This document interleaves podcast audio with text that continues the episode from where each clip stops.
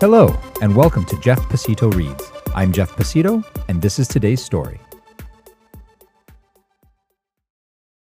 Prism, Chapter 8 Derba. His bed was cold, but he suffered it like she had suffered him. The thin sheets draped over him, feigning warmth, providing a false cocoon to the larva that was him.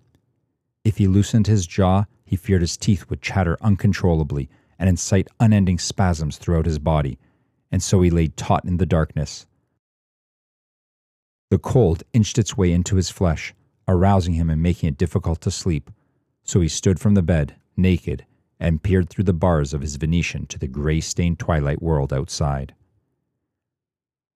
The land rolled out from him in all directions, spilling forth in unending undulations of blackened moss carpeted dunes, bordered on either side with jagged, craggy mountain peaks that seemed to touch the edge of the sky, but the earth ran away in front of him forever beyond the horizon. The horizontal prison bar slats of the blinds melted into one another as the double sealed window panes stretched away to nothingness. The acrid thickness of the air around him burning weighed into each pore as his unblinking eyes scanned the horizon like a lost predator searching for an unknown quarry.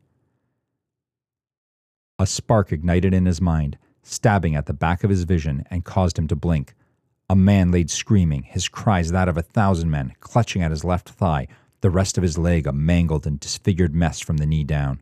Crushed into the dirt, it was invisible, indiscernible from the earth, his deep crimson brown blood ashen in the clay gray earth. He opened his eyes, staring again at the endless sea of dead earth rolling before him. Another spark, another blink, and a boy, eighteen at most, whiskerless and ghost pale, was coughing up blood. Tar black and thick, like molasses in late February, it poured down his weak chin and over the gaping hole in his chest. His entrails lay strewn before him like the long, crooked fingers of the devil, red and glistening in the night. His still beating heart pounded vigorously in its cavity behind broken ribs, and with a final thump, he was back in the world of endless hills and impassable mountains. His breath caught in his throat as he inhaled deeply, and before another spike could stab at his synapses, he closed his eyes, exhaling with purpose, with intention. He returned to that world of dying men, that world so real yet so unbelievable. As he looked down at the waste below him, he could see those men fill ditches that trenched their way through the landscape, splitting and cracking the land into sharp, tenuous sections. The thunderous clamor of gunpowder and subsequent rumble of each falling mortar betrayed the soldiers' shovels, destruction becoming the reason for the fractured ground. He could count the dead if he tried, each one a silently screaming soul before him. One shot in the head, one in the arm. He blinked, but the ravaged countryside remained. Two were shot in the legs, one in the gut. Blinking again, more fervently this time, he opened his eyes on the horror still. Four of the men had their flesh wrenched from their bones by the backfiring of a mortar. Two, one, blink. Nine, five, blink. Maybe he couldn't count them. Too many dying, too many already dead. He watched the vascular system of trenches fill up with the men clambering over each other like rodents in a flooding cavern. On a signal lost to the din of war, they discharged, exploding from the ditch like blood from a sliced artery. A sheet of men 10 deep, aged 16 to 26, sweeping across the ravished plain, and each of these men fell to the hard packed mud that was once a lush, fertile field.